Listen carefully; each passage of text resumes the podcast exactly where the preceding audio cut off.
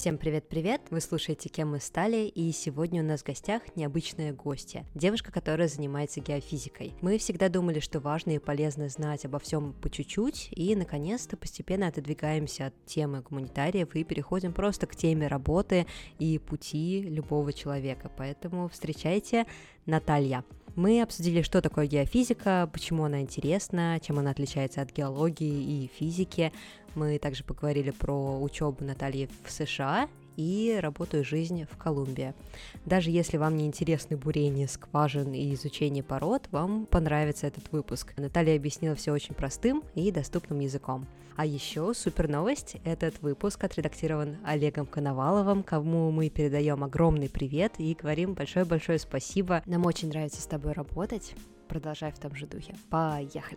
Наталья, здравствуйте. Здравствуйте, Маша. Классно с тобой говорить. Я как-то даже не ожидала, что я с тобой поговорю. Ты геофизик, и поэтому мне казалось, что ты не вписываешься в стандарты нашего подкаста, потому что ты не гуманитарий. А вчера, кстати, и пока я готовилась к подкасту, вот мне интересно было бы начать с этого, я наткнулась на твой пост про Инстаграм и про социальные сети, и Инстаграм у тебя очень закрытый, я бы сказала, там всего 12 человек. Я очень рада, что я часть этого сообщества. Скажи очень быстренько твои мысли тогдашние, потому что это было где-то год назад.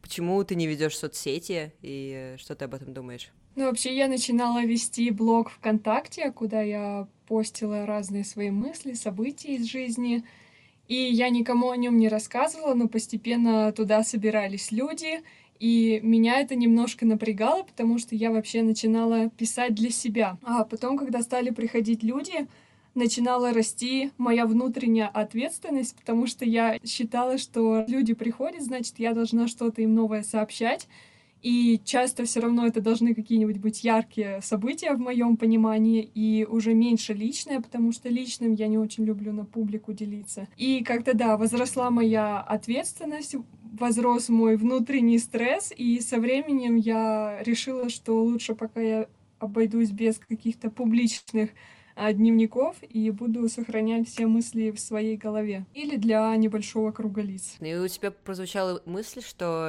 это отчасти для себя работает, потому что у тебя нет потребности быть известной. Как ты поняла, что вот потребности прославиться или потребности признания многими людьми у тебя нет? Мне кажется, многие наши желания или комплексы какие-то, они приходят из детства, и мне кажется, многие люди, которые хотят известности, им в детстве не доставало либо внимания, либо какого-то одобрения со стороны родителей, может быть, родственников. У меня с этим проблем не было, я росла во внимании, я росла с братом, с которым у меня постоянно происходило взаимодействие, и поэтому, да, я не чувствую такой потребности, чтобы меня кто-то узнавал, чтобы меня кто-то хвалил. Тот, кто меня не знает. Конечно, когда я работаю или с кем-то общаюсь, мне приятно, когда мне говорят комплименты, но чтобы это массово происходило, мне такое не нужно. Я до сих пор пока не разобралась, потребность это у меня или нет, потому что у меня это все не так очевидно, как у тебя, например. И непонятно, я все еще над этим работаю. Так, ну ладно, давай перейдем к интересной теме, на самом деле, к геофизике. Что это вообще такое? Вот ты слышишь слово геофизика, что у тебя возникает в голове? Ну, вообще, я бы определила это так, что геофизика — это наука, которая изучает Землю с помощью физических методов. И эти физические методы, они уже подразделяются на другие большие группы. Например, те, которые используют естественные источники, и те, которые используют искусственные источники. И если кому-то, может, кажется, что геофизика — это что-то такое далекое от их жизни, то я поспешу опровергнуть это мнение, потому что каждый из нас хоть раз встречался с геофизикой в жизни, потому что то же самое УЗИ в медицине — это как раз-таки один из методов применения геофизики, потому что у нас есть источник волн, есть тело, через которое проходят эти волны, и есть прибор, который фиксирует эти волны, и в результате мы знаем, что находится внутри этого тела. И это, в принципе, вот такое описание, как работает геофизика. То есть только вместо беременного тела у нас земля, или в чем разница? Медицина — это одно из применений геофизики. То есть то, что я описала, это не какой-то абстрактный пример, это реальная геофизика. Только в реальной геофизике у нас есть применение в строительстве, в археологии, в медицине, в том числе для исследования углеводородов. Давай начнем со школы. Вот когда ты училась в школе, ты знала вообще, что такое существует? Или как ты из физики и химии, географии понимала ли ты, что вот это, оказывается, есть? Нет, я вообще не представляла, что существует геофизика. Я училась в школе, мне просто нравилась физика, мне не нравилась история обществознания, и я просто в 11 классе решила, что в качестве ЕГЭ я буду сдавать именно физику, потому что она мне казалась понятной, логичной и, в принципе, интересный. И дальше я уже от противного выбирала, куда я буду поступать. Я не хотела чисто техническую специальность, например, как холодильные установки или программирование, или вот что-то такое техническое. И я нашла в Московском государственном университете кафедру геофизики, геологический факультет. Я подумала, почему не попробовать, потому что мне еще были интересны путешествия. Этот факультет предлагал нам летние практики, в которые мы ездили 3 года подряд после 1, 2, 3 курсов. И я прямо загорелась этой идеей поучиться, попробовать и узнать, что же такое геофизика. Но у меня не было каких-то дальнейших целей, что вот я пойду работать в нефтянку, каких-то вообще планов на карьерное будущее. Мне просто хотелось попробовать именно поучиться в МГУ. Еще исполнилась бы такая моя маленькая мечта. Мне всегда хотелось пожить в Хогвартсе, как в Гарри Поттере. И вот я поступила в МГУ, и в итоге 3 года я жила в этом главном здании. Я училась там, ходила на концерты, занималась спортом. Иногда даже не выходила неделями, и вот эта маленькая мечта, она в итоге осуществилась. Это круто. Мне кажется, чисто ради главного здания можно на геофизику подаваться. Ну да, потому что многие учатся и даже не бывают в главном здании. Мы ходили туда в столовую, это была наша столовая. Неплохо. Слушай, а что вы изучали на парах? Вот какие у вас вообще пары были? И как это перекликается вообще с геологией и физикой? Вот самое главное, это была как бы комбинация всего? Или там было больше геологии? И как это вообще устроено у технарей? Ну, вообще у нас на факультете существуют разные кафедры. Конкретно на моей кафедре геофизики мы 1 год изучали общие предметы, включая математику, высшую математику, матан и общую геологию. И потом постепенно с годами эти курсы, они становились более специфичными, более узкими, и на 3-4 курсе мы уже полностью изучали предметы геофизики, такие как сейсморазведка, которая проводит исследования с помощью звука, гравиразведка, магниторазведка и электроразведка. И так постепенно нас вот познакомили с тем, что такое геофизика, не особо напрягая на 1 курсе, но постепенно вот мы перешли к специфичным зданиям. Интересно, а чем вот это отличается от геологов? То есть геологи не изучают какие-то физические инструменты, с помощью которых можно изучать землю, или как это отличается от просто геофака? Ну, вообще геологи, да, они больше изучают все ручками или глазами, то есть они видят породу, определяют, что это за порода, к какому возрасту она принадлежит. Или, например, если видят выход пород древних на поверхность Земли, они начинают измерять угол, с которым залегает эта порода, ее возраст, и, соответственно, делают предположения о том, как эти породы могут быть расположены под землей. А геофизики, они работают не физически руками, мы работаем с помощью приборов. То есть у нас есть приборы, которые те же самые расположения пород определяют, но уже с помощью физических полей. Так, давай я тебя засыплю какими-то странными вопросами, точнее, как засыплю, у меня вот есть парочка вопросов. Во-первых, я где-то видела в Reddit, кто-то спрашивал в сабреддите «Explain me like I'm five», типа как для маленького, да, если бы я был маленьким, я бы спрашивала, почему нельзя взять весь мусор с земли и засунуть его между вот 2 тектонических плит, и все, и вы готовы. И что ему ответили? Ну, я не буду спойлерить, ты попробуй ответь сама. Ну, вообще, это довольно такой странный вопрос. Я бы провела аналогию, знаешь, вот если лежат, например, 2 одеяла, тебе между 2 одеялами нужно положить фантик конфет. Твои действия, что бы ты делала? Подняла нашла бы одеяло, да, проблема. И засунула бы фантик и положила бы его обратно.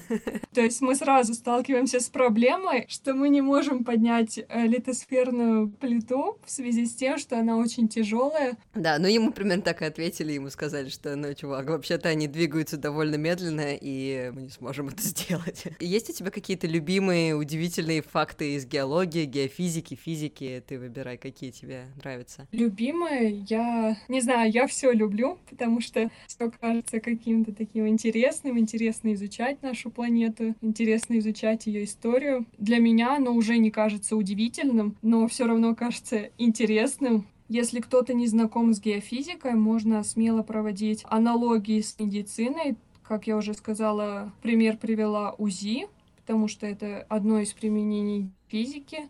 И если за уши притянуть, можно назвать, что и рентген является применением геофизики, потому что у нас есть источник радиации, который проходит опять-таки через наше тело, по аналогии через тело Земли, да. Потом есть прибор, который фиксирует эти приходящие лучи. В результате мы получаем то, что находится внутри нашего тела, либо же внутри Земли. Мне очень нравится эта аналогия, потому что она такая понятная. Да, в университете нам очень часто приводили примеры, что есть хирург, а есть УЗИст. И хирург — это, если мы говорим о нефтянке, это как раз бурение скважин. А УЗИст — это геофизик, который исследует местность на наличие углеводородов и уже потом делает предположения, где они могут быть.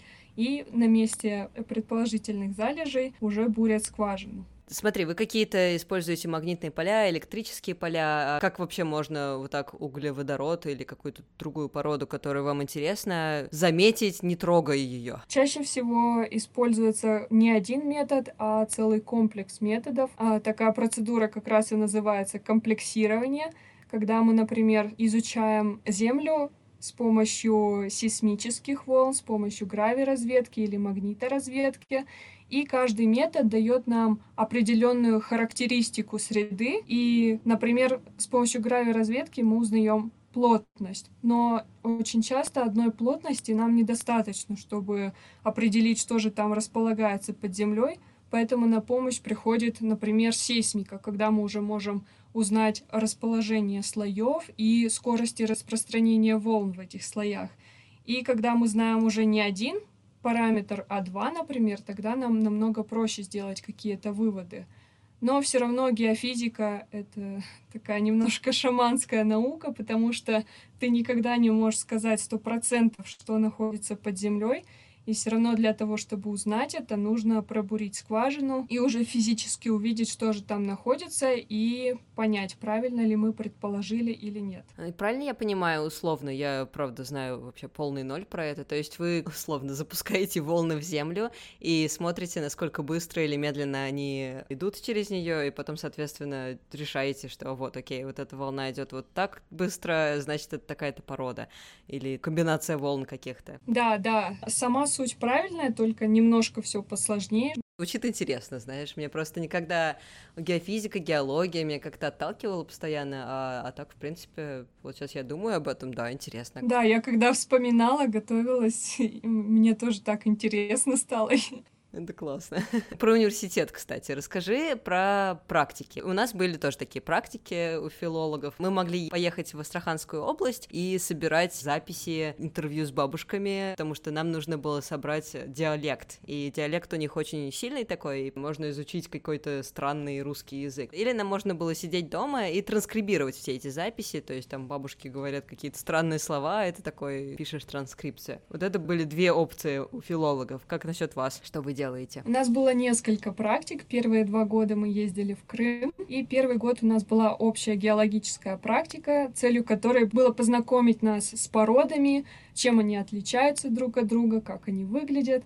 И нас из нашей базы на автобусах развозили в разные точки Крыма, где мы молоточками отбивали экземпляры пород. И в конце практики у нас был экзамен, где мы определяли эти породы уже на память или по каким-то свойствам. И в итоге, да, мы научились определять эти породы. Мы посмотрели на ландшафты Крыма, на разные геологические объекты, как формируются реки, как залегают горы. Все такие общие понятия. На на втором курсе у нас была уже более специфичная практика по структурной геологии, и мы уже пешими маршрутами ходили, опять-таки, от базы. Может быть, максимум 2 часа ходьбы было, 3 часа ходьбы. И потом мы садились на точки, находили выход пород, измеряли угол наклонения, что за порода, к какому времени она принадлежит. Потом мы заносили эту точку на карте, и в итоге, когда мы ходили во много-много маршрутов, у нас на карте получались точки с определенным возрастом пород, мы их соединяли, и в итоге у нас получалась карта, где какие породы лежат, какой возраст, как они расположены. В принципе, тоже было очень интересно. У нас даже был самостоятельный маршрут, где мы заблудились, потому что мы шли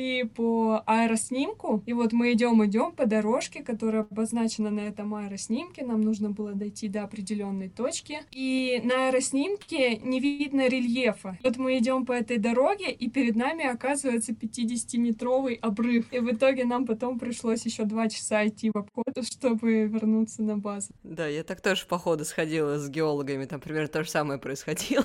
Построили маршрут, потом оказывается там не пройти. Ну да, если геолог, это еще не гарант, что ты не заблудишься. Вы ходите на одни и те же точки? Знаешь, основной вопрос, приносите ли вы пользу факультету, науке, например, своими практиками или нет? Потому что насчет вот пользы практик филфака я вот, если честно, не знаю. То есть у нас уже достаточно материала, в принципе, об этом диалекте, и зачем нам еще одна бабушка, которая говорит вот абсолютно на том же диалекте, непонятно. То есть диалект описан, все уже есть огромный просто какой-то архив вот этих вот разговоров. Непонятно, есть ли это польза помимо пользы нам самим, самой практике. Как насчет вас? Ну, вообще практика называется учебная, по идее она не должна нести пользу науке, и как раз ее целью является именно обучить нас, потому что они знают, что и как расположено в конкретной местности, и мы не можем ошибиться, и поэтому они знают, как нас учить, чему нас учить. Это, кстати, тоже очень важно на геофизических практиках, которые у нас проходили после 3-го и 2-го курса, потому что, как я уже сказала, геофизика — это шаманская наука, и ты никогда не можешь 100% знает, что находится внутри. И у нас на базе под Калугой в Александровке, в деревне Александровке,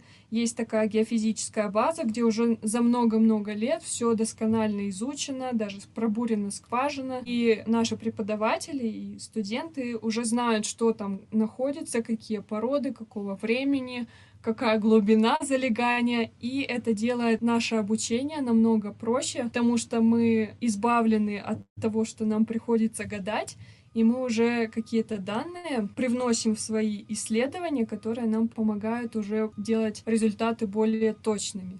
Это интересно, логично.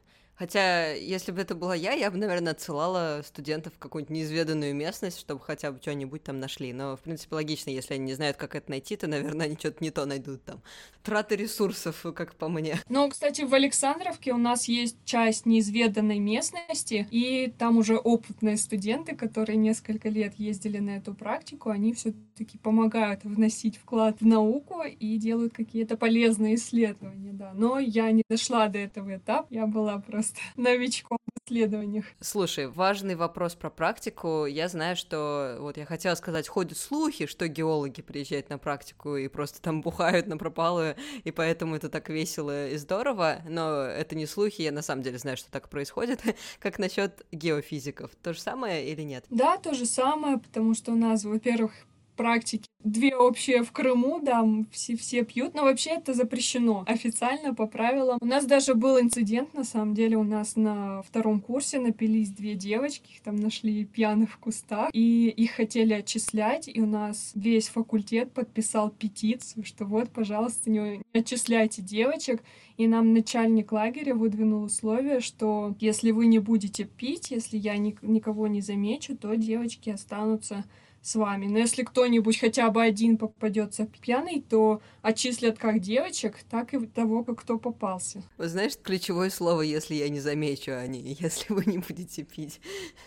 Ну да. Но, кстати, все держали слово, и действительно всем было страшно отчислиться из университета. А на практиках у нас такой более сплоченный круг лиц, потому что нас меньше, потому что мы уже не со всего факультета, а только нашей кафедрой, и поэтому даже на вечернем костре к нам присоединяются преподаватели, мы так дружно сидим у костра, поем песенки, не без водочки, конечно, но это кому как нравится, кто-то может трезвым посидеть. Хорошо, у тебя мы выпишем из этой группировки пьющих геологов. Да, не буду портить свою репутацию.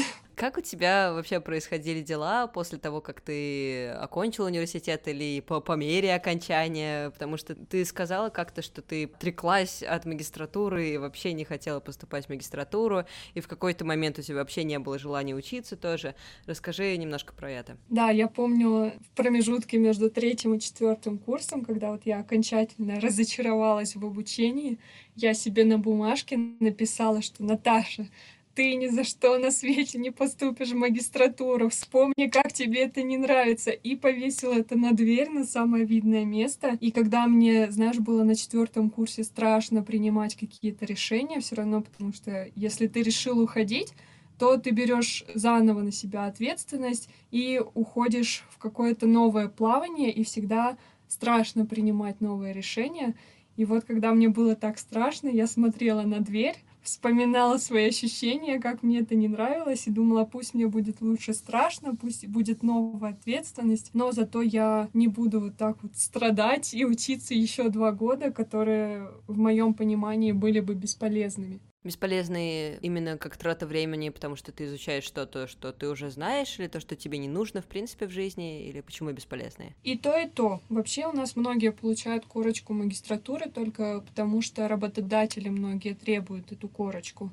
Но на самом деле, насколько мне известно и насколько я разговаривала с ребятами, которые туда пошли, в магистратуре практически ничего нового мы не изучаем и проходим старый материал, только заново, с новыми преподавателями немножко, с другими вариациями. Но все равно той базы, которая дается на бакалавриате, я считаю, что достаточно, чтобы работать, найти работу и достичь успеха в карьере. Ну и, конечно, да, мне это разонравилось, были свои определенные факторы, повлиявшие на мой интерес к учебе, потому что я, когда поступала, я вообще горела этим делом, мне на первом-втором до середины третьего курса все нравилось, я с огромным энтузиазмом училась, но потом начали происходить такие неприятные моменты один за другим, которые и поменяли мое отношение к учебе и вообще к факультету. Вместо того, чтобы поступить в магистратуру, что вообще с тобой произошло тогда дальше? Да, я начала активно искать способы и вообще возможности, что мне можно делать после 4-го курса, куда пойти. И совершенно случайно я наткнулась у одногруппника на репост, который говорил о том, что есть такая программа обмена, называется ER-программ, и что она позволяет студентам из России бесплатно поучиться год в США. Я даже не думала участвовать в этой программе, но я решила почитать, почему бы и нет. И я смотрю, и там есть ограничения по возрасту, с 18 до 20 лет. И я понимаю, что мой одногруппник по этим критериям не проходит. И я почему-то решила ему об этом сообщить. Я его спрашиваю, ты понимаешь, что вот ты не проходишь по этим критериям? И тут он на меня смотрит, у него загораются глаза, он говорит, а ты проходишь? Я так смущенно, знаешь, говорю, ну да. Он говорит, все, ты одна из тех, кто обязательно должен поучаствовать в этой программе, тебе будет интересно, ты нужна им, они нужны тебе. Блин, какой хороший человек. Если это была первая его реакция, такой, о, я не прохожу, но ты же проходишь, давай сделаем, это очень круто. Да, но как я потом поняла, он не для себя этот репост делал, а именно своих друзей. И как раз вот я попала и спросила. И я понимаю, что мне страшно, что я не верю в себя. Я говорю, нет, я не буду. А там буквально 2 недели до дедлайна оставалось. И он говорит, нет, давай я тебе помогу, давай я за тебя мотивационное письмо напишу, давай я документы подготовлю. И я в тот момент понимаю, что вот человек, ему это не нужно, но он готов для меня что-то сделать, а мне потенциально это принесет огромную пользу, огромные результаты. И я вот вся такая боющаяся, не могу решиться на первый шаг. И вот эта мысль меня сподвигла начать готовиться. Я отправила заявку, спросила все рекомендации, подготовила документы и в итоге прошла первый тур. Потом второй международный экзамен я тоже сдала успешно. Третий этап был собеседование. Его я тоже прошла и в итоге поехала на год в Америку. Вот так вот случайно я оказалась в другой стране. Как раз из-за этого мы и встретились, в принципе. А когда ты приезжала к нам, ты пользовалась каучсерфингом, и мое такое основное впечатление от твоего путешествия в Америке было то, что ты училась в Моргантауне, и тебя удивило, насколько разные впечатления об Америке ты получаешь в Моргантауне или когда ты путешествуешь через каучсерфинг. Можешь описать немножко, почему, что вообще происходило в Моргантауне, что происходило в остальной Америке? Да, но вообще Моргантаун — это маленький городок с населением 30 тысяч человек. Я никогда не жила в таких маленьких городах. По российским меркам это вообще почти деревня. И первое время, конечно, я была вся на эмоциях, ходила на спортивные мероприятия, на международные встречи, с энтузиазмом училась. Но потом это превратилось в такую рутину и стало похоже на жизнь Sims, потому что там даже домики выглядят так, как они выглядят в Sims. И стало скучновато. Но, с другой стороны, этот год в Америке, год в Моргантауне с такой спокойной жизнью, это был годом перерыва для меня, потому что я постоянно работала на протяжении учебы, я работаю сейчас, и тогда мне было запрещено работать, и я считаю, что все-таки классно, что я взяла такой gap year, я бы сказала, потому что для меня это больше была не учеба, а именно такое культурное развитие, путешествие, новые знакомства, саморазвитие. Учебы как таковой было немного, и я набирала классы, которые доставляли мне больше удовольствия, чем приносили какую-то интеллектуальную пользу. Я ходила на танцы, на курсы ораторского искусства, по лидерству посещала классы, изучала социальные проблемы Америки. И еще моим большим желанием было изучение испанского языка. Вот я решила целый год походить на активные курсы испанского, то есть у меня было 3 часа испанского каждый день. И в итоге через год я уже свободно говорила на испанском. Кстати, ты как бы уже знала, что ты после этого отправишься в Колумбию, что тебе нужен испанский или вообще в Южную Америку? Нет, этого я не знала, потому что я, когда устраивалась на программу, я понимала, что через год я вернусь буквально в никуда, и будет очень тяжело начинать с нуля, искать работу, потому что какие-то знания из университета уже забудутся, и, может, у меня вообще желание что-то делать пропадет. Поэтому для меня было важно иметь план «Б», который я всегда на всякий случай для себя создаю. И тогда на 4-м курсе, параллельно с подготовкой к этой программе, я пришла на всякий случай на ярмарку вакансий в МГУ. Там я познакомилась с компанией, в которой сейчас работаю. Меня сразу впечатлила эта компания, потому что она, во-первых, берет девушек в поле, в отличие от других компаний, и не требует корочки магистратуры. Поэтому я сразу загорелась желанием работать в этой компании, потому что она еще предлагает возможности для международной карьеры, обучения за границей в Эмиратах. Мне это очень понравилось, и я подумала, ну как план «Б» точно сойдет. Я решила на всякий случай оставить свою заявку. В итоге мне позвонили через несколько месяцев, наверное, и предложили пройти собеседование. И параллельно как раз с программой я проходила еще 2 собеседования в мою компанию, собеседование на английском языке. Первое было такое вступительное, где я прошла тесты на логику, на сообразительность и на элементарное знание английского языка. И потом меня пригласили на второй этап собеседования, который уже было... На него был выделен целый день, проходило оно 11 часов, и это было групповое собеседование. То есть мы представлялись... А кто мы такие, нам рассказывали о компании, даже проводили мини-тесты в процессе этого собеседования. Нас накормили пиццей, салатиком, все так было очень дружелюбно. Я понимала, что не только они оценивают нас в тот момент, но также они пытались произвести впечатление на нас, чтобы мы захотели работать именно в этой компании. И я помню, что меня это так подкупило, что я поняла, что да, это работа моей мечты, и я бы хотела после Америки приехать и работать в этой компании. Но я им не говорила, что я собираюсь на год уезжать в Америку, потому что я думала, что они сразу на мне крест поставят, и поэтому я сообщила им только перед уездом. То есть я где-то В мае как раз узнала, что я 100% еду в Америку, и уже написала им, а не могли бы вы на год продлить это предложение о работе, потому что вот я выиграла грант и хочу поучиться в США. И они буквально мне через несколько минут присылают ответ на e-mail, говорят, да, без проблем, конечно, как приедешь, нам напишешь. Да, я вообще очень удивилась, и мне кажется, не любая компания так может на год продлить оффер. Но в итоге я приехала через год, написала им на имейл очередной ответ, и они начали меня трудоустраивать.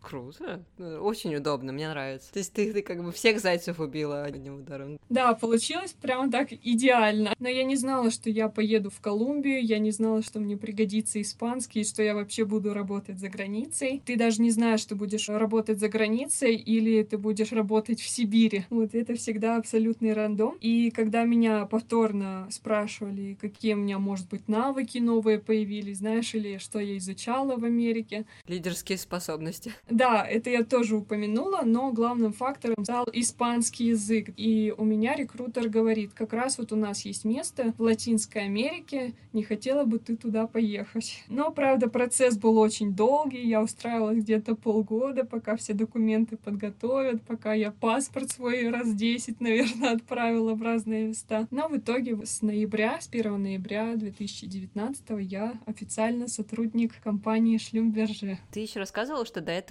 вас обучали в Эмиратах. Это как бы часть подготовки именно к этой должности в Колумбии, или это просто часть подготовки в принципе, и тогда уже решают, куда вы едете дальше? Да, я поступила на лидерскую программу, которую практикуют многие международные компании, и суть ее заключается в том, что ты 3 года работаешь на, скажем, таких физических, более низких позициях, чтобы все своими руками потрогать, поработать в поле, и потом ты уже с этим полученным опытом переходишь в офис, становишься менеджером и уже занимаешь руководящие позиции. То есть есть определенная карьерная лестница с фиксированными датами, я бы сказала. Ну, все, конечно, плюс-минус колеблется, тем более с пандемией. Обучение в Эмиратах — это как раз часть нашего карьерного пути. Нас отправляют на 3 месяца на обучение, где мы каждый день с 8 до 5 учимся либо в виде лекций, либо мы проводим на имитации скважины. То есть мы работаем с приборами, запускаем наши приборы вглубь скважины, набираем базовые навыки для того, чтобы быть способными работать уже самостоятельно. Но все равно даже после возвращения на локацию из Эмиратов мы должны от 3 до 6 месяцев проработать в качестве трейни с инженерами, которые более опытные, которые уже имеют право самостоятельно проводить работы. И у нас есть такая финальная работа, которую мы проводим самостоятельно, но уже под надзором главного инженера, после которой мы уже способны самостоятельно делать всю работу. Смотри, ты прилетела в Колумбию. Какие вообще у тебя были ожидания до? И как это все оказалось, вот помимо работы? Ну, вообще, это 2 отдельных вопроса, наверное. Про страну я изначально вообще, можно даже сказать, не слышала о Колумбии. Я знала, что там Шакира, она из Колумбии. Больше про Колумбию я ничего не знала. И, разумеется, я знала, что в Латинской Америке все-таки не очень безопасно по сравнению с Европой, США и даже, может быть, Россией. И я решила почитать отзывы в интернете. И все действительно пишут, что да, опасно, вот меня ограбили, вот у меня вытащили телефон из кармана, у меня выхватили камеру, пока я фотографировала на главной площади. И мне так стало не по себе, но думаю, я буду не буду выходить из дома, буду сидеть в заперти и перемещаться только на такси. Первый день, первую неделю даже, я бы сказала, я приехала в Колумбию. Это еще до Эмиратов, я приезжала сюда подписывать документы. Мне было страшно выходить на улицу, я думала, на меня набросятся,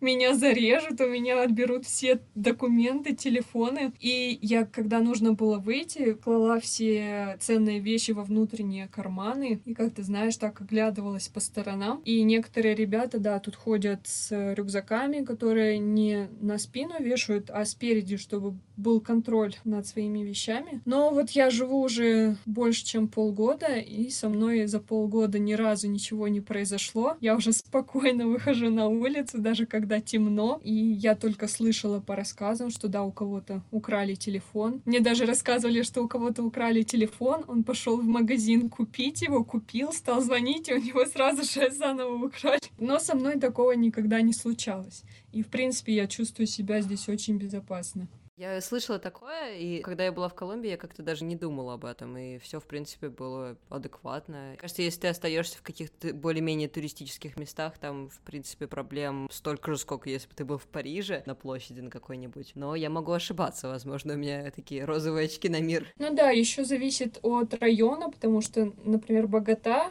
в которой я сейчас живу, столица Колумбии, она почти четко разделяется на два района, северный и южный. Так вот, северный — это район богатый, где живут бизнесмены, представители финансово обеспеченных семей. И юг — это такие неблагополучные районы, где живут люди с маленькими зарплатами. Они обычно работают либо курьерами, либо уборщицами, которые приезжают как раз на север работать и возвращаются жить на юг. Расскажи, кем ты работаешь, наверное, и объясни, что ты делаешь. Ты делаешь все то же самое, чему ты училась в университете, или к чему ты готовилась в Эмиратах, и как это все выглядит? Да, в плане работы по специальности мне повезло, потому что Шлюмберже еще известны тем, что они рандомно отправляют людей на разные направления работы. То есть ты мог закончить, не знаю, разведку месторождений и закончить тем, что ты в компании обслуживаешь приборы. Но я училась на геофизике, и сейчас я работаю геофизиком. Я занимаюсь геофизическими исследованиями скважин. Суть заключается в том, что я бы опять провела аналогию с медициной. Всем, наверное, известна такая процедура, как гастроскопия. Это когда шланг опускают через рот внутрь человека, чтобы увидеть, что же у нас там внутри находится. Только если гастроскопия использует камеру, то мы используем геофизические приборы, которые работают на основе радиации, на основе электричества, каких-то магнитных свойств, сейсмики и так далее. Я думаю, такой пример будет всем понятен. Очень классно объясняешь, мне прям сразу понятно все стало. Да, только наш рот — это в нашей работе это скважина, куда мы опускаем приборы на кабели и, соответственно, снимаем, регистрируем данные, которые приходят нам на компьютер, и уже эти данные мы отправляем клиенту, обрабатываем и получаем какие-то уже физические свойства. Но не мы, а интерпретаторы, либо уже клиент. Да, то есть твоя работа именно опускать этот шланг в рот земли или интерпретировать и как бы переписывать, не знаю, эту информацию, как-то анализировать ее? Конкретно сейчас я работаю в поле, да, и занимаюсь опусканием этого шланга и регистрации данных.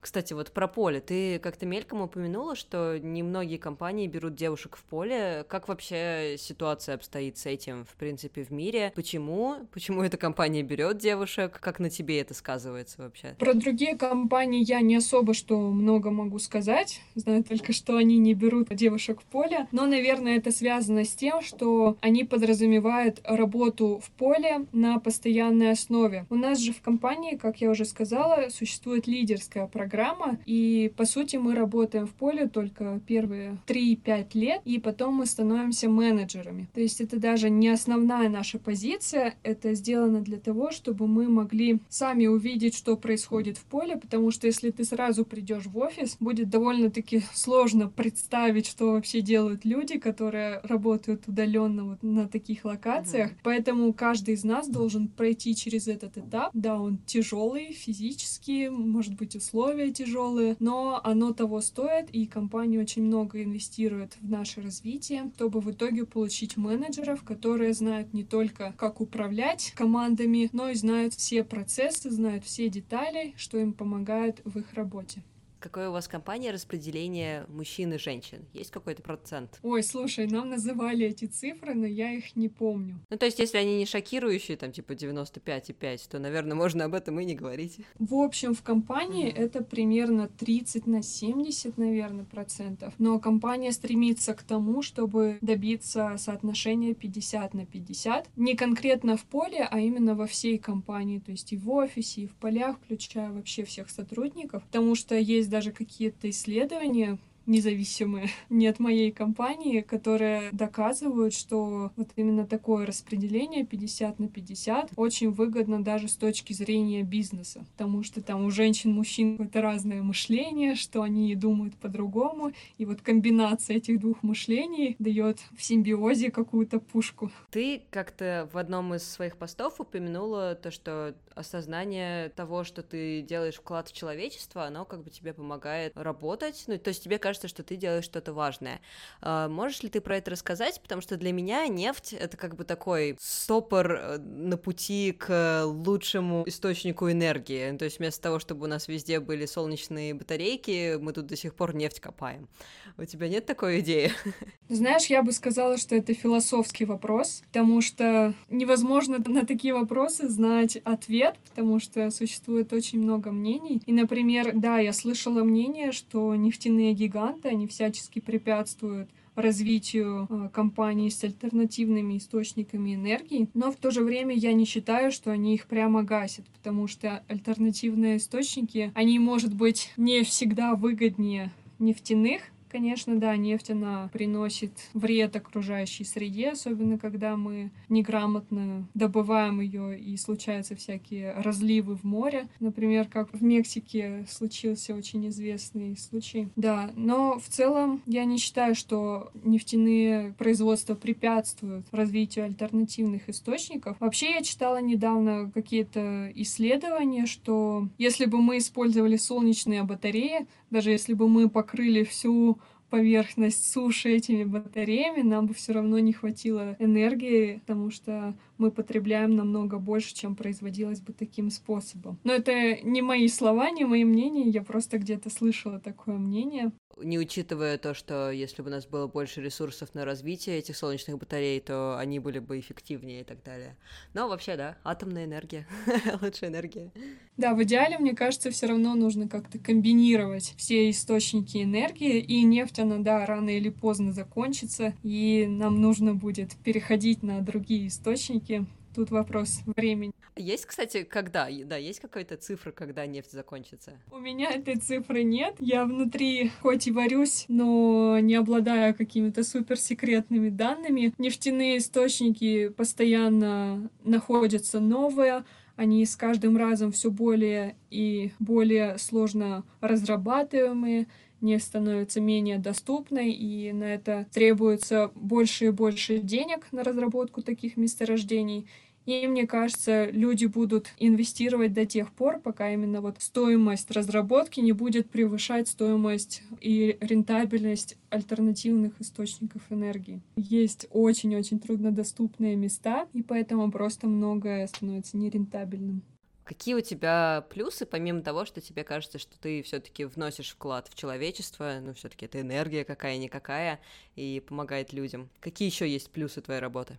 Я бы это отнесла скорее даже не к плюсам работы в нефтянке, а к плюсам работы в своей компании, потому что компания понимает, насколько эта работа ответственная, опасная и требует много и знаний, и энергии, и поэтому они стараются обеспечить своих сотрудников определенными плюшками. И, например, мне очень нравится то, что они покрывают все расходы на перелеты. Если я нахожусь на локации, мне предоставляют питание. То есть буквально все оплачивается в этой компании, что очень нравится, учитывая наши зарплаты. Очень легко становится сделать какие-то накопления с такой профессией. Как я понимаю, что если ты, например, геолог или геофизик, и ты хочешь денег, то нефть — это все-таки лучший вариант. И правда ли это, что в каких-то других компаниях ты просто не зарабатываешь, если ты работаешь за идею или за науку? Но это спорный вопрос, потому что есть люди, которым действительно интересно работать за идею, и им, в принципе, не важен высокий заработок, главное, знаешь, чтобы покрывались такие бытовые потребности. Но я бы не сказала, что нужно идти только в нефтянку. У меня есть знакомая, которая заканчивала кафедру геохимии, и даже в магистратуре, учась в магистратуре, она зарабатывала, насколько я помню, больше 150 тысяч. То есть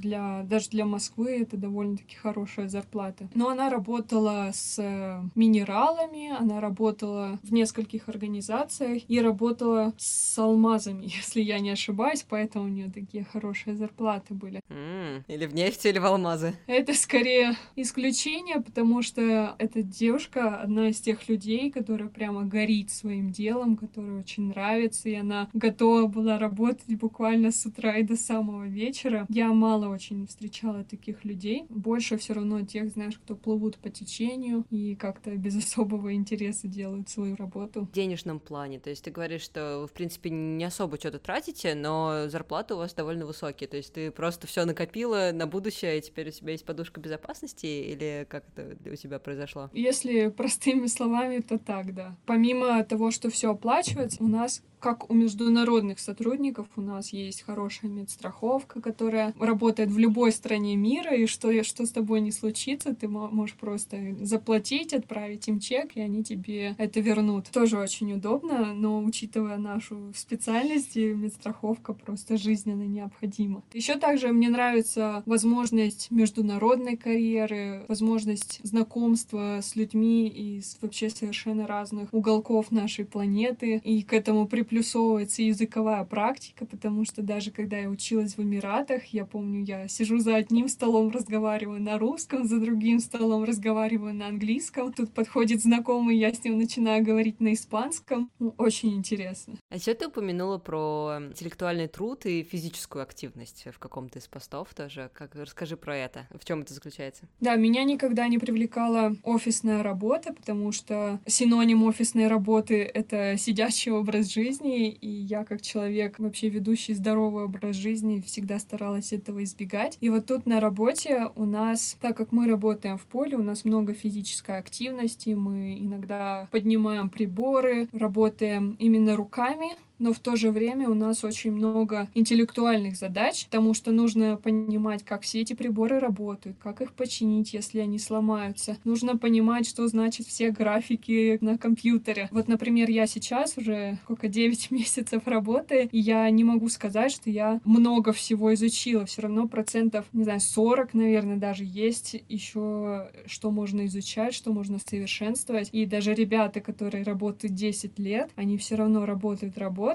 и постоянно приходится встречаться с новыми приборами, с новыми какими-то методами, и они постоянно находятся в процессе обучения. То есть мозг, он привыкает активно работать, и совсем нет времени заскучать от какой-то рутинной работы. А как насчет минусов? Какие есть минусы? Главный для меня минус — это, конечно же, не очень полезная для здоровья работа, потому что нам приходится работать и с потенциальными какими-то опасностями, таких как большие давления, работа со взрывчатками, есть натяжение кабеля, и я даже встречала ребят, которые отрезала палец и... Ну, это как бы часть работы, знаешь, надо и об этом знать, а то сейчас все подумают, вот, нефть легко, красиво, кучу денег, а на самом деле... Ну, тяжелая работа и постоянные недосыпы, очень большой стресс, потому что, с одной стороны, ответственность, с другой стороны, огромные деньги, и иногда у тебя что-то ломается, и сверху стоит клиент, который тебя торопит и которому нужно платить огромные деньги за аренду вышек и платформ. И ты вот между молотом и наковальней, вроде хочется и подумать, вроде нужно побыстрее, и это вгоняет в очень большой стресс. И, конечно, да, вот со здоровьем очень не хочется жертвовать, но в какой-то степени приходится, потому что, да, есть вещи, которые сложно избежать. Конечно, у нас в компании есть очень много стандартов, очень много инструктов, чек-листов, как нужно работать с определенными веществами, с определенными приборами, чтобы максимально минимизировать этот риск возникновения каких-то проблем, но все равно иногда случаются инциденты, и иногда это инциденты, которые не просто случились, а которые случились и на всю жизнь. Ты еще как-то сказала, вот мне кажется, самый такой запоминающийся момент из твоего блога — это про рабское мышление, мне прям очень понравилось, может быть, про эту особенность твоей работы. Да, но рабское мышление — это скорее не минус компании, а минус вообще работы по найму в моем понимании, потому что я человек очень ответственный. И, например, когда я работаю на себя, если я не хочу работать, я могу отдохнуть. И я не буду чувствовать какую-то вину за то, что я не работаю, потому что я в это время не зарабатываю формально и не должна работать. Но в компании я понимаю, что мне платят, да, и независимо от того, что я работаю работаю или не работаю, есть какая-то фиксированная сумма. И поэтому, когда я устала, с одной стороны, я понимаю, что мне нужно отдохнуть, и я буду дальше намного эффективнее работать. Но в то же время, с другой стороны, меня начинает грызть совесть, потому что я понимаю, что это не моя работа, и я, в принципе-то, не имею права даже отдохнуть. Но это скорее моя проблема, да, знаешь, чем вот других ребят, потому что многим такая жизнь и такой стиль жизни по душе, и им, наоборот, не нравится брать вот именно ответственность за ведение какого-то своего дела. Но для меня, наоборот, намного проще брать ответственность за себя, чем нести ответственность за компанию. И вот, к слову, мы как раз переходим к тому, какая у тебя ситуация сейчас и к чему ты стремишься в будущем. Я вообще решила с тобой записать подкаст, потому что я посмотрела твои истории, там ты рассказывала твою ситуацию. Давай ты, наверное, скажи, у тебя лучше получится. А чем вообще все закончилось, почему это произошло? Это из-за пандемии или вообще что? Все расскажи. Ну, пока оно еще не закончилось, пока что в процессе заканчивания. Но случилось то, что, в принципе, давно и ожидалось, потому что сейчас, как известно, кризис. Многие компании терпят убытки, и в том числе это касается нефтяного бизнеса. И уже уволили очень много сотрудников, и нас, экспатов, максимально стараются возвращать в свои страны, потому что нам нужно платить больше зарплаты за счет того, что мы далеко от дома, мы не видимся с близкими, и, соответственно, зарплаты растут. Но еще, конечно, применяется знание языков, накладывается какой-то дополнительный стресс за счет того, что ты живешь в другой стране. И странам становится невыгодно содержать экспатов, поэтому их возвращают в свои страны. То же самое предложили мне, но на тех условиях, на которые я не совсем согласна, потому что мне предложили, в моем понимании, слишком низкую зарплату, которая отличается больше, чем в 10 раз от того, что есть сейчас. Я написала свой отказ, хотя очень долго думала, потому что, в принципе, поработать в Сибири мне бы тоже было интересно, потому что там даже летают на вертолетах, а это была одна из моих, таких, знаешь, пунктиков, которые хотелось попробовать. Конкретно ради вертолета не камильфо ехать, но все равно это другая локация, другие условия, другие ребята, и все равно интересно было бы попробовать, но, как я уже сказала, не на таких условиях, которые мне предложили, потому что я понимаю, что, знаешь, это не то, что я качаю свои права, что вот я стою больше и так далее. Нет, такого нет. Но я просто понимаю, что если я соглашусь, у меня не будет мотивации работать. Я буду филонить, я буду, знаешь, пререкаться с начальниками, потому что я считаю, что я не смогу физически выполнять такую сложную работу за предложенную мне зарплату. И как я написала свой отказ, мне звонили уже несколько раз, пытались уговорить, и говорят про применяемые коэффициенты за счет работы в Сибири, какие-то северные, что будут бонусы. Но меня очень смущает то, что все называют разные цифры. Но это действительно очень подозрительно. Это все-таки мы разговариваем не о каких-то потенциальных проектах, да, мы разговариваем о зарплате. И когда мне называют совершенно разные цифры, все-таки это вызывает какое-то подозрение, и что вряд ли я буду получать называемые суммы. И тем более на бумаге есть только тот минимум, который мне предлагают. И все-таки, учитывая, что это Россия, я даже говорю не про компанию, а вот именно про Россию, что многие зарплаты вообще, знаешь, платятся как-то по-черному. Я не думаю, что в моей компании бы платили, но все равно как-то, когда нет на бумаге того, что тебе предлагают, это выглядит не очень заманчиво. Когда эта ситуация разрешится, как я понимаю, это все-таки ты, скорее всего, не возьмешься за эту работу. А ты вообще что думаешь о своем будущем? Потому что, мне кажется, для тебя это такой довольно большой вопрос. И чего бы ты хотела, и что ты думаешь может произойти, или надеешься, что произойдет? Ну вот сейчас я пока нахожусь в подвешенном состоянии, потому что решается моя судьба в рамках компании, но мне уже дали понять, что вряд ли я нужна где-то за границей, и понятное дело, что сейчас границы закрыты, в Колумбии до сих пор не летают самолеты. Но я особо не рассчитываю на то, что они какое-то другое предложение мне сделают, потому что я уже убедила себя внутренне, знаешь, что эта работа не для меня, все минусы перевесили плюсы, я это делать прекрасно умею, когда у меня, знаешь, что-то не задается. Но что делать дальше,